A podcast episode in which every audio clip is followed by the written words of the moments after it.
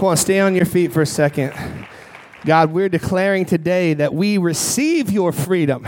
Come on, come on, guys. We need a real freedom, right? Come on, dance like the weight has been lifted. I'm so so tired of hearing and seeing a church, not necessarily here, but that we say dance like the weight has been lifted. We're kind of like golf clap, you know. Come on, we are set free in Jesus. Somebody, come on, we are transformed, we are healed, we are children of God. And that changes everything. So, Lord, we give you all praise this morning, and we thank you that you are the one who defines us. You are the one who gives us your blessing, your love, Lord. So we receive all that you are in Jesus' name. Amen. All right, everybody can sit down. All right, listen, I'm going to skip uh, the uh, picture of the fam. we're going to move right into the Word of God. So if you have a Bible, and you should, sorry, that's like old school right there, but um, you're going to turn to 1 Peter 2 11. Now, look, I'm just going to highlight the beginning of this verse, and we're going to talk about the fact that we are aliens in this world, all right? So it says this. I love this first word. This is kind of from Classic Amplified Bible Classic Edition. Somebody say, beloved. Somebody say, beloved. They got to say it like that, beloved. You know what I'm saying? So it says, beloved, I implore you as aliens and strangers and exiles in this world to abstain from sensual urges and evil desires, the passions of the flesh, your lower nature that wage war against the soul. Come on now, we're talking about, we're talking about, I'm going to focus mostly on those first few words. This isn't going to be a chapel that's mostly uh, con- consumed with this sexual side of things. Though there'll be a little bit in there because we're going to be talking about our identity, our identity as aliens in this world. All right, so number one, this world is not our home. This world is not our home. And I'm telling you guys, we have a whole world, the church included, who has tried to make this our home. But this is not our home. Come on, we are aliens, we are foreigners, we are strangers in this place. Have you ever felt like you didn't belong? Somewhere, anywhere? Like, have you ever felt like, anybody raise your hand, if you felt like you not belong somewhere? Maybe you even feel that way about NCU sometimes. I don't know. We, the, the enemy's always trying to drag us off to our own, uh, to be alone and say, oh, you're, you're different than everybody else. Nobody else has experienced the pain that you've experienced. And you know what? We all have unique situations, but we are together at North Central University. We are a family here, and we have, we belong. But I, I got to tell you about a situation where I didn't belong. All right. Now, I, I'm not going to say I'm not an athlete, okay? Because I can, I can keep up. I can definitely keep up. I love to play some football, backyard, that type of thing. But when I was in middle school, all right, seventh grade, I tried out for the football team at Blendon Middle School in Columbus, Ohio. Actually, Westerville, Ohio. Any Ohio people in the house? All right, so that's where we lived when I was in middle school. And I made the team. But I have to say I was probably the littlest guy on the team, probably. And they had me on offense. I was, I was the wing back. I don't even know if that position exists anymore. But really what my role was, President Hagan, was to carry, to bring the plays in. the coach told me the plays and I ran in and told them what to do. And they just said, go down on the end down there. We'll, we'll do the play. Occasionally the ball did come to me. Then on defense, I was the safety, the last line of defense, right? So one day we're having a scrimmage with our own team, right? Our offense against our defense, and I'm in the back, way in the back as uh, the safety. Now, one thing you have to understand is that we had a 300 pound big man who was in eighth grade, okay? And he was our fullback, all right? So a lot of times he doesn't get the ball, he's just blocking, but this time they gave him the ball and he broke through the line. And he broke past the linebackers. And he broke past the cornerbacks. and all of a sudden it was me and this big man. And he was coming at me like this and he put his head down like this. And i was like come on baby let's go let's go. And so he put his head down. I put my head down. And the next thing i knew the coach was picking me up off the ground right you know? And he came over to me and said dio which way's up? And i was like that way, you know. But the thing was, now come on, give me some credit here. I looked to the side, and my big man was also getting up off the ground. Somebody, come on, somebody, all right, all right, all right. So, but I wasn't sure. Maybe football was still a good thing for me, so I was planning on continuing eighth grade. But four days before eighth grade, I, I also like to do BMX biking tricks, all that kind of stuff, jumping my bikes wheelies down the road, that type of thing. And we set up a ramp on the sidewalk, and there were five foot bar- uh, blockades between, on, the, on the sidewalk. And we would have people laid down on the sidewalk. And we built a ramp. And we would go down to the end of the sidewalk and we would come down as fast as we could. We'd ju- hit that ramp, but we'd jump over people about 20 feet, about four of those five foot sections. Thankfully, this one day, there wasn't anybody laying down. I was just jumping my own bike by myself. Well, when I hit the ramp, the ramp broke. And I went like this, like that flying through the air, Superman, you know. And I don't remember any of that because I fell on my wrists and my head and I blacked out.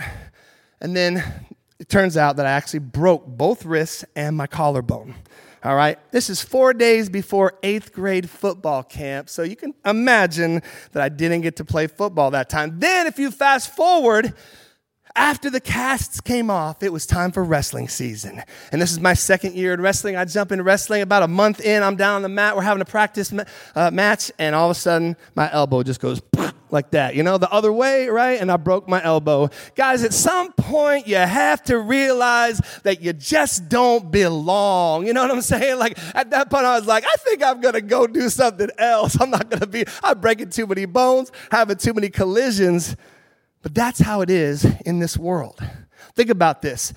I was to sports like you are to this world. You don't belong because this is not our home.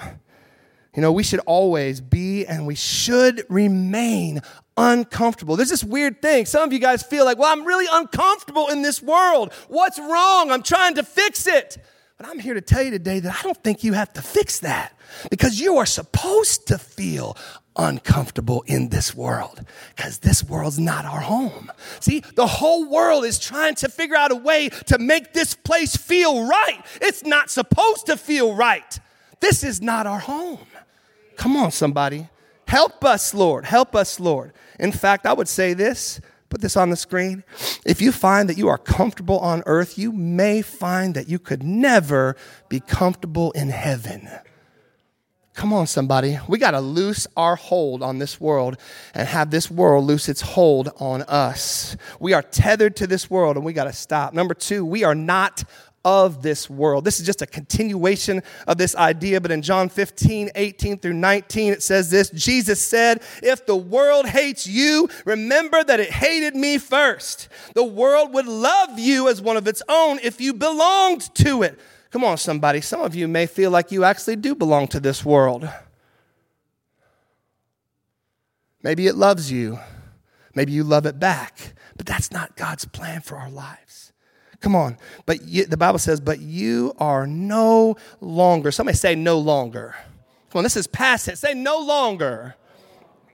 All right, guys, I gotta, I gotta hear some sound from you here. Say no longer.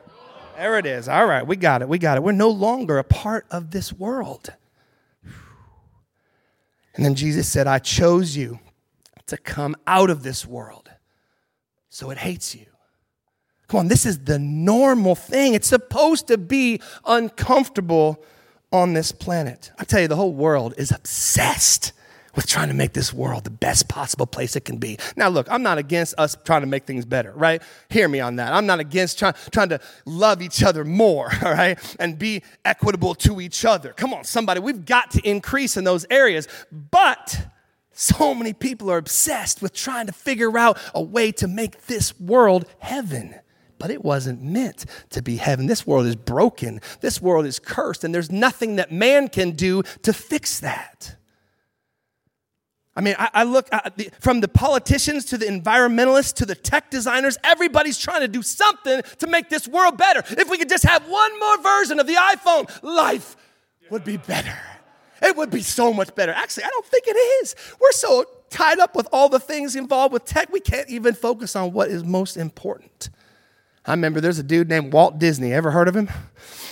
he had this idea back in 1966, right? Disneyland, Disney World. Everybody, anybody ever went to Disney World? Come on. Anybody, anybody, Disneyland? All right. Uh-huh. Oh, yes. In 1966, just three long years before I was born, thank you very much, back in the 1900s, Disney announced his intention to build Epcot. I don't know if you knew this, but it's actually an acronym for Experimental Prototype Community of Tomorrow, Epcot. Because he had this dream. He desired to make a city that was like a utopia. He's trying to figure out a way to make it the best possible. He, his hope was that he could have a, a, a prototype city that would be a utopian where 20,000 residents would be, and they could show the rest of the world how to live. I see the same thing with governments, right? Governments all have their ideas. Like, if we could just make the whole world socialistic, everything will be okay. If we could just make the whole world democratic, everything will be okay. I got news for you. It's not going to be okay until Jesus comes back and gets us, destroys this earth, and makes a second one, right? The Bible says he's going to make a new heaven and a new earth. He's going to bring us back to what was supposed to be. This is not our home and we are not of this world. In fact, C.S. Lewis says it this way If I find in myself desires which nothing in this world can satisfy, the only logical explanation is that I was made for another world. Come on, there are desires in your heart that cannot, will not, should not. It's impossible for them to be satisfied. There's a longing in your heart. You feel it every day when you wake up, and you're trying to find something to fulfill that longing. And we get it, it's cliche, but Jesus is the only one who has a key to unlock your heart. You ever seen one of those key rings that had like a thousand keys on it and trying to figure out which, which one opens the door? right? You're going through the whole thing, this one, this, and this, and none of them open the door. That's what we're doing. Where we have all these worldly keys, and none of them are going to open your heart. Jesus is that key, and He will unlock your heart. Number three, we must not let this world define us. Look, if we don't belong to this world, then we cannot let it tell us who we are. That's only job. That's God's job. In fact, we're going to declare that today that we're no longer slaves to fear. Come on, somebody. But we're children of God, and that makes all the difference. It's not just a nice song, it's not just a cliche phrase. It's the truth that changes everything. I'm going to look quickly at a passage that you may or may not be familiar with Romans 1 16 through 32. I'm not going to read the whole thing, but let me summarize. You know, it's interesting because I used to think, President Hagan, that this was the homosexual passage. I used to think that this was, because it's one of a couple different passages where it makes it clear that homosexuality is not right. But I realized this is not the homosexuality passage, this is the darkened minds passage. It tells us how we got there. Let me summarize for you. It says this People suppressed the obvious truth about God. We suppress the obvious truth about God. Then people knew about the amazing God, but they refused to worship Him. This is happening today. People began making up ideas about God, making up their own gods. And then as a result, somebody say, as a result, as a result, their minds became darkened and confused. Romans 121, we'll put it on the screen. It says, Yes, they knew God, but they wouldn't worship him as God or even give him thanks. And they began to think up foolish ideas of what God was like, making up our own gods. And as a result, their minds became dark and confused. Believing that they were wise, people became utter fools instead. People, be, people began worshiping God's creation instead of God. How unthinkable is that? That God makes things that we are in awe of, whether that be people or mountains or oceans or whatever experiences. We worship the very things that God created instead of the Creator. It's unthinkable. So, what did God do? This is against God's heart, but at some point he said, I just have to abandon them to what they want. It's basically him saying, I'm going to give you the right to have what you want. Now, this is a very difficult thing because God's will is that none should perish. But at some point, your will overtakes and says, Hey, I don't want you. I don't want what you have. I want this world instead. And at some point, he just takes his hands off. He says, Okay. You can have what you want. even against my own heart's desire for you, because I want you.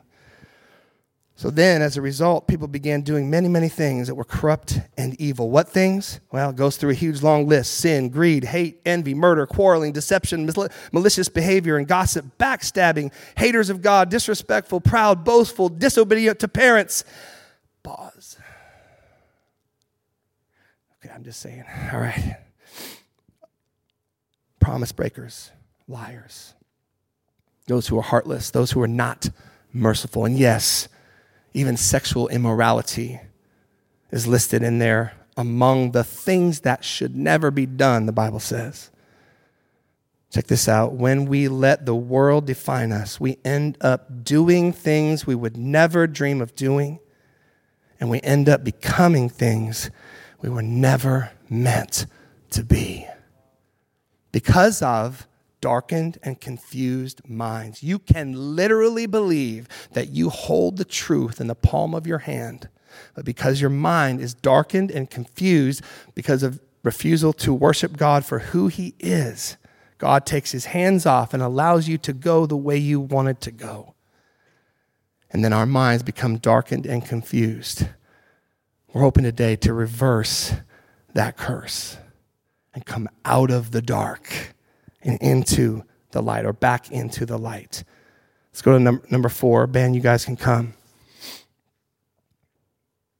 Here's a statement only God has the right to say who we are.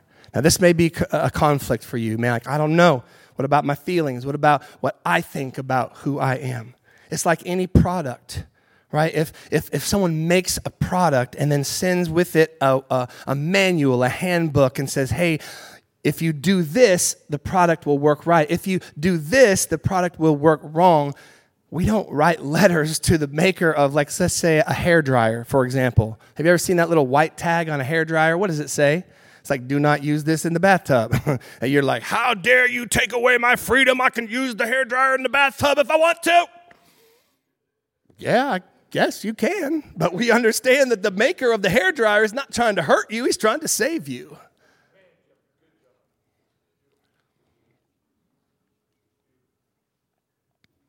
The maker of you and me is not trying to hurt you, he's trying to save you.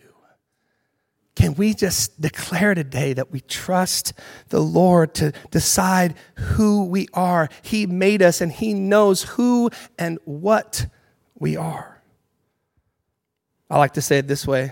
You know, I've heard people say something like this You know, I'm, a, I'm just a sinner saved by grace. And while I appreciate that, I'm not going to declare that over myself. I'm not a sinner.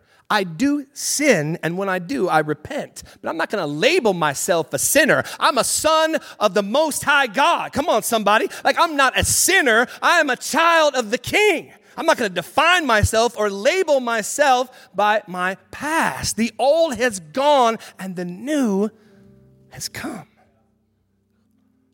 Help us, Lord. I'm not a sinner. I do sin, and thankfully for the blood of Jesus, I, and when I repent, He heals me, but He also empowers me through the Spirit to stop sinning, to find that way out in every temptation that the Bible tells us about. What about this? What about our feelings and our circumstances? Let's put this slide up there. There's a bunch of things.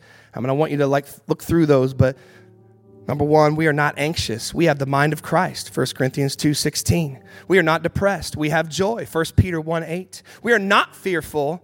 God's love drives out fear. You know what? You might feel fear, and that's okay. There are logical things to be afraid of, but the Bible tells us that we have not been given the spirit of fear. Come on. God has given us His Spirit.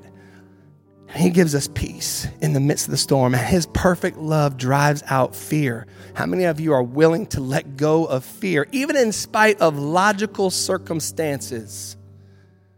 When we serve the God, if the world cracked in half and everybody's life came to an end, He can put the world back together and bring everyone back to life.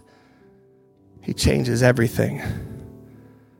Well, we're not worried but we just bring it to God in prayer. Philippians 4 6. We're not emotionally or mentally sick. Guys, I'm sorry, but hear this, right? The Bible tells us, Philippians 4 7, that Jesus guards our hearts, our emotional health, and He guards our minds, our mental health, with His peace. We are not hopeless. God gives us each a purpose. And I would say this we are not defined by our natural sexual desires or appetite. We are supernatural. Right? We have died to our earthly sinful nature. 1 Timothy 1:10. We guys stand with me this morning. We're going to take a few minutes here, and this is what I want to do. As the band continues to just play lightly, they're not going to sing, but I'm going to invite you every single person in this room to find a space in this room. Could be down here, could be back in the corner, wherever it is, but to find a place. And what I want to do is put that other slide up there with all the scriptures on it. I want to put that, which is already up there, and I want you to begin to maybe get down on your knees, get on your face, whatever, but then I want you to look at that screen and I want you to declare these things over your life. Say, I am not anxious. I have the mind of Christ.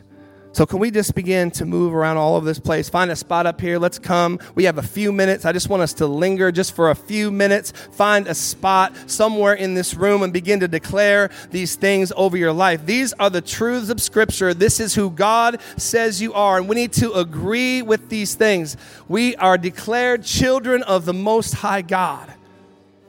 So, Father, I declare this over these students, Lord, that you would awaken our hearts to who you say we are. And Lord, we just gonna, we're just going to reverse this curse by coming and worshiping you for who you say we are, that our minds would become truly enlightened in your spirit. Father, would you help us to be restored? Just take a few minutes where you are and begin to declare these things over yourself.